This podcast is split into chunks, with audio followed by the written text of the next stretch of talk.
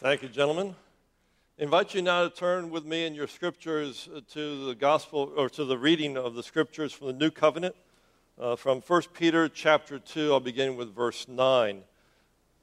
Listen as the word of God is spoken and revealed to you this morning.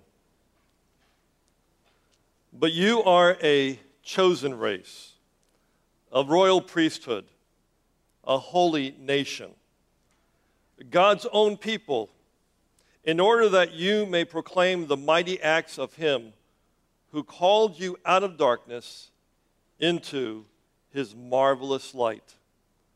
Once you were not a people, but now you are God's people.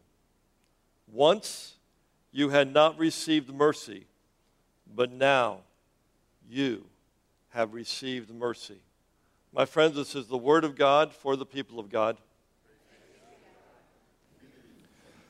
So, for the past many years, I have had a question on my mind.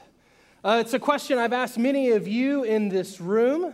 Uh, it's a question I've asked fellow pastors here in Florida, uh, the Florida Annual Conference, and around our country. Uh, I've asked pastors in different denominations. I've asked people of a different faith tradition, or perhaps even folks who don't have uh, a faith that they would claim. Uh, and the question is this what is the mission of the church? What is the mission of the church? Or another way to say it is how to how are we on mission together? How do we do it? What does that look like? What does that mean? So, a few years ago, I had this experience in my last year of seminary. Uh, while we're there, we have to do a variety of internships or uh, field education experiences. You know, like a good preacher, why use one word when you could use three, right? And so while I was in seminary, I had a lot of great opportunities. I was able to go uh, and uh, learn at a large church up in Michigan, right outside of Detroit. Uh, I was able to work at a small country church in Hillsborough, North Carolina. Uh, I spent a summer as a chaplain at Duke Hospital. Uh, and so, my last year, right before we got assigned our placements, I went in, spoke to the person that made the decision. I said, I have a request. Uh, would you please send me anywhere but a local church? And he looked at me and he said, You know, you're in seminary, right? Like, you are here to learn how to go pastor a local church. And I said, Yes, yes, I do. Hear me out, though. Uh, I said, I figured for the next 40, hopefully more years of my life and my career, I'll be serving as a pastor at a local church. And this is the last chance I'll have to go and do something new, something different, something I've never uh, done before, might not have a chance to do again. And he, he paused for a moment and then he, he had a little smile. He said, I know just the place for you. Well, a few weeks go by, and I'm anxiously awaiting the email to figure out uh, where I'm going to be sent to serve my last year of seminary. And finally, at 5 o'clock on a Friday afternoon, you hear that glorious email sound on your phone. And I open it up, and it said, Congratulations, Robert, you are being sent to World Relief. And your reaction to my story is the reaction I had.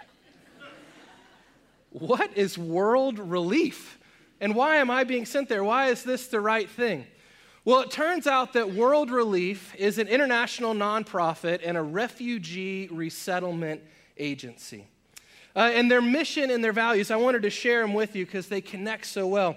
Their mission is to empower the local church to serve the most vulnerable. And to do so, their vision is to be in community with the local church. They want to partner with churches. And their values as an organization, they want to envision and change the most vulnerable people economically, socially, and spiritually. And as a part of my internship, I had experiences I never thought I would be able to have before. I was able to drive to the Raleigh Durham airport, a place I had been many times, but instead I was taking a husband who had not seen his wife and children in over a decade. And they were going to be reunited. Families who were fleeing uh, persecution and war and violence to come to a safe place I was able to be there and to reintroduce them. And then after we picked them up, I got to take them in a car. Some of them, it was their very first time in a car, much less a car with air conditioning. Uh, and they were terrified when it started blowing cold air on them in hot North Carolina. Uh, and I was like, no, really, you will learn to love this stuff. Uh, and then I'd take them to their very first apartment or the first real home they had had in quite some time. And I'd, I'd give them their keys and I'd give them a tour of their apartment. I have to explain things like, this is how you flush a toilet, or don't stick your hand in the garbage disposal, or there's hot water here, right? Those are things that all of us would say, of course. But for, for some of these people that I was interacting with and meeting, they had never seen anything like that. They never experienced anything like that. And it was from my time at World Relief that my, uh, my vision of how I saw the mission of the church transformed dramatically. The mission of the church was no longer just about my church or just about me and what I was doing to serve Jesus Christ, but rather the mission of the church grew into something incredible. You see, when I was growing up, I grew up in the United Methodist Church, and I thank my parents every week for forcing me to go with them growing up uh, because it taught me so many things and it allowed me to be here today. Uh, but growing up, I always thought the mission of the church meant uh, if we're involved in our community, if the community knows us for our service and our actions, uh, then that's good. We've done our part. We're a missionally engaged church. But what I've come to learn is that the mission is much more than that. The mission begins with ourselves, it's personal. The mission is also local, and that includes our church and our community. But the mission of the church is also global. It's three parts. It has three different pieces that work together to become one. It's a lot like the body of Christ. Now, the church itself, what we're doing here today, is a wonderful thing. It's a time for uh, folks to come together, to be reaffirmed in what they uh, believe, to perhaps learn something new, to inspire, to go out uh, and to make a difference. But rather, for folks who have been coming to church for a long time or would consider themselves spiritually mature, going to church is not enough. But if we continue to water the seeds that have been planted in our hearts throughout the lives, uh, when that grows, it changes what we think the mission is. It uproots the landscape of our hearts and our minds, and we see how much there really is to do as the church. The church is personal, right here, it's local, right here, and it's global, everywhere else. So I want to give, I want to explain a little bit more about what the personal aspect of the mission looks like, and I'll invite you to follow along on the screen here. Uh, the mission of the church is to know Jesus Christ and to bear the fruit of his Spirit. We've been talking a lot about spiritual gifts and the fruits of the Spirit lately. Uh, and we only truly love in the agape way when we first grasp how he demonstrated his love, Jesus' love, for us by forgiving us of all of our sins, by freeing us from the impossible standard of the law, and by giving us a brand new identity in Him.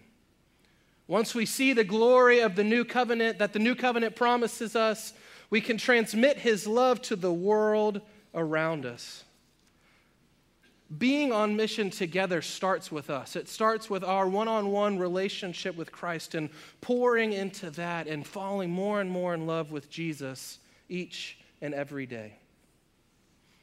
And as that grows and you become more confident in your faith and you're more assured uh, that the mission grows more and it becomes more about a local perspective. And we've got this up here on the screen as well. Uh, it says that God has got God's covenant people, all of us, right here on planet Earth. Uh, he's given us a glorious task that we're to proclaim Jesus' name, that we're to talk about his sacrifice on the cross, his resurrection, and by living a spirit filled life. We want the Holy Spirit to dwell among us.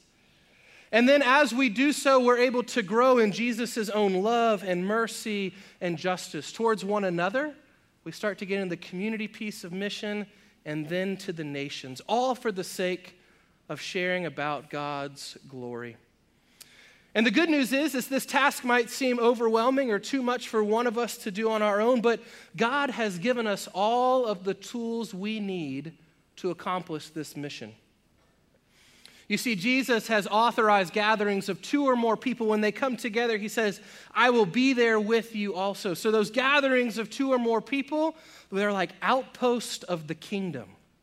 Another way to say that is the church. Have you ever thought of our church, Cypress Lake United Methodist Church, as an outpost of the kingdom here on earth? Kind of makes me want to stand up a little straighter, huh? We're an outpost of the kingdom. God is calling us to be on mission together. We're to encourage one another. We're to love one another. We're to spur one another on to do good works, to do good deeds for those that we know and care, and even those we don't know. So, being on mission together means we need the church. In the last part, we talked about mission. We talked about mission uh, has a global component, and for that, we draw directly from Scripture. In the Gospel of Matthew, one of the last things that Jesus says uh, in that, in, starting in verse 18, it says this. You've heard it before. All authority in heaven and on earth has been given to me. Go therefore and make disciples of all nations, baptizing them in the name of the Father and the Son and of the Holy Spirit and teaching them to obey everything that I have commanded you. And remember, I am with you always to the end of the age. Being on mission together means that we go out. We go to places of the world who don't know the name and the story of Jesus, and we tell them about it. And we love them as we love ourselves. Being on mission is personal it's local, and it's global. You see, some have said that perhaps the greatest heresy of religion uh, is that religion is some kind of a private affair between me and God and no one else. Perhaps you think that uh, faith with Jesus could be practiced by taking a long walk through the woods and thinking to yourself, or sitting in your study and reading and having all of these wonderful and theological thoughts. But Christianity isn't that religion. Rather, Christianity is a group thing. It's something we are called to do together. When Jesus came, he didn't pick a bunch of isolated individuals and say, You do this, and you do this, and you do this. But what did he do? He called disciples. He called a group of people to come together around a shared mission. They had the same vision and the same values to spread the good news of Jesus Christ. And their mission was to create a church, a place where people could come to worship Jesus Christ, God the Father, and the Holy Spirit. And in the New Testament, we read uh, there's the Greek word for church. It's called ecclesia. Can you all say ecclesia? Now you can go home and tell your friends you learned a Greek word at church today. I learned ecclesia.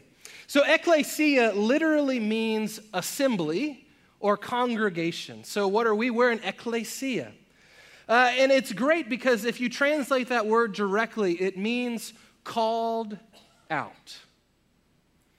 A congregation, an ecclesia, a church, an assembly, it means called out. Or God is calling the people of the church out. You see, and I think something we often forget is that the church was not our idea. The church was God's idea. God preserves the church and grows the church because that is what God's uh, view for the world and the kingdom is. It doesn't exist because us Christians continue to work hard. It doesn't exist because us Christians have always made the right choices or we've done the right thing, but rather we believe that there's no such thing as a second generation Christian, but rather God calls out new leaders and people in every generation to lead the church, to support the church, to be on mission together with the church. And I believe that. And I believe that God has called each and every person here today by name to be in this place, to partner with God in what God is already doing, to listen to God's voice and to start a new mission or a new ministry, but we need to be together. That's why God gave us this great gift of the church. And you might be thinking to yourself, I don't know if it's supposed to be, I don't know if God's actually calling me. But Jesus called ordinary people from the beginning of his ministry. He called fishermen and tax collectors to do extraordinary things. All throughout Scripture, God called the most unlikely of people to do the most extraordinary and world changing things. When we say to God, Here I am, use me I'm ready to be on mission with you. God will use us in a new and a mighty and a powerful way. These past few weeks, as we've been talking about uh, loving like Jesus in a fractured world, and today we're talking about what it means to be on mission, uh, we know that we are in a very controversial and challenging time within the life of our beloved United Methodist Church. As Pastor Tom mentioned, right now the opening worship service is happening uh, in St. Louis, where 864 delegates of, of United Methodist churches around the world, half clergy and half laity, are there uh, to debate, to have conversation about uh, members of the LGBTQ community uh, being able to be married in our churches, being able to uh, be pastors in our congregations. Uh, and that is a conversation that's been going on for a very long time, and it's been very harmful for many people who share our pews here and around the world. It's a hard time, it's a challenging time. But yet, I believe God is still calling us to be on mission together. If you're new to the church, you probably know the church is not free from its disagreements or its fights. Uh, if you've been in the church for a long time or you know anything about church history, uh, you know we have had some pretty excellent fights and feuds. Some might even call them squabbles. And the reality is, the church has looked pretty pitiful at times. And there's a lot of parts of our history that we wish we could do over again. Yet, despite our shortcomings, despite where we know we didn't do what we were called to do, Jesus still calls us to be the light of the world and the salt of the earth. Two things we could not survive without. You see, the word ecclesia reminds us that the church has not only been called, but called out. And that makes me believe that we are God's called out people. And this is from 1 Peter, the second chapter. It says this But you are a chosen race, a royal priesthood, a holy nation, God's own people, in order that you might proclaim the mighty acts of Him who called you out of darkness into His marvelous light. Once you were not a people, but now you are God's people. Once you had not received mercy, but now you have received mercy.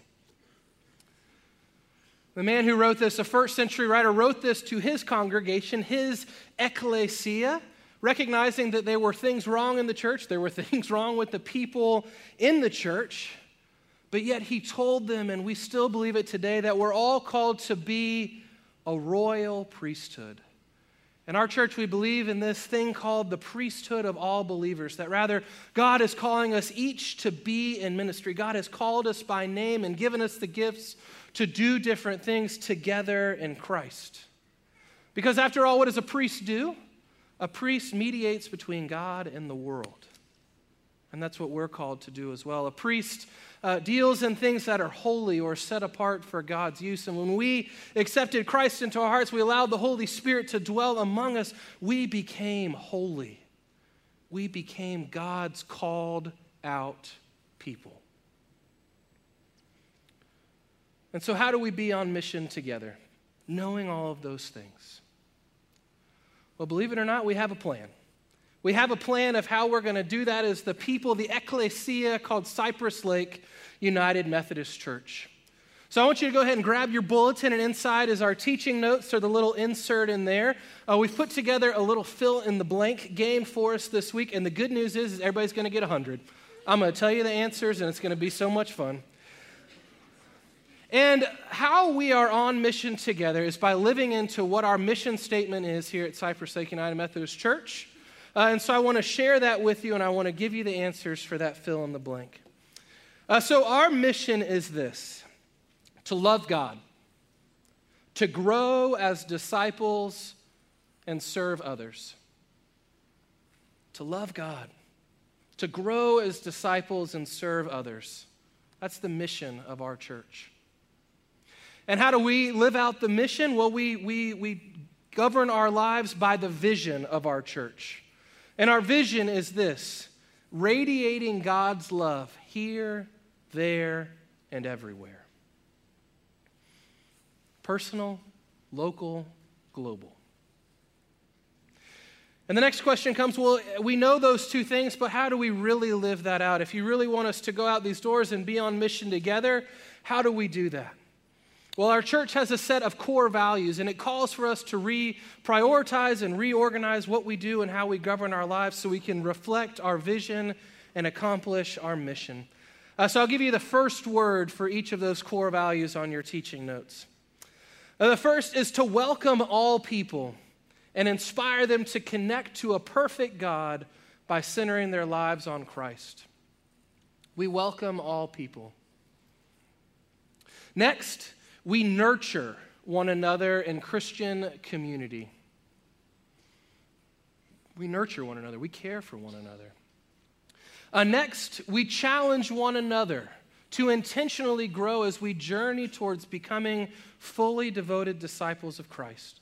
It's a lifelong journey of faith we're on. We challenge one another. Next, we equip the church to fulfill God's call through strategic team based ministries. There's that idea of community or needing one another again. Uh, next, we empower the next generation to lead, uh, and we definitely believe in this one. Uh, we've got a lot of the next generation here in the room up there. Can I hear from them in the back? See, there they are. They're here. We empower the next generation. We care about those who are coming up to take our place. Uh, next, we go. We go into Fort Myers with the world of, with fresh expressions of God's love, reaching people that do not know God. Next and lastly, we celebrate. We celebrate what God is doing in lives and community. We have to have fun. We have to care about one another. We have to love one another. We have to celebrate the good things that God is doing through us individually and as a church. And when you walk into our lobby, you'll notice that our mission and our vision are on the walls out in this main area. I encourage you to read them when you come in and take them with you when you go out. I want to challenge you to memorize them. So when you have a conversation with someone and you say, uh, What is your church about? you could tell them, This is our mission and this is our vision. And if you really want extra credit, you can memorize the core values too. But in a time where our church begins or has felt a little more uh, marginalized or pushed to the side that we are no longer the majority, but perhaps we're becoming a minority. I wonder if this is the perfect time for us to reclaim our identity as the church, as the ecclesia, as God's called out people on mission together. See, church is a reminder that if we are to truly uh, live in the world, we're to be different from the world if we are truly to be for the world. So let us strive for unity and to be on mission together. Let's pray together. Oh God, we thank you for the gift of calling us out for calling us your people and for allowing us the privilege to be an outpost of the kingdom that carries forth your mission here, there, and everywhere. God, we thank you that you continue to inspire us and move on us in a new and mighty way each and every day. And all of God's people said, Amen. Amen.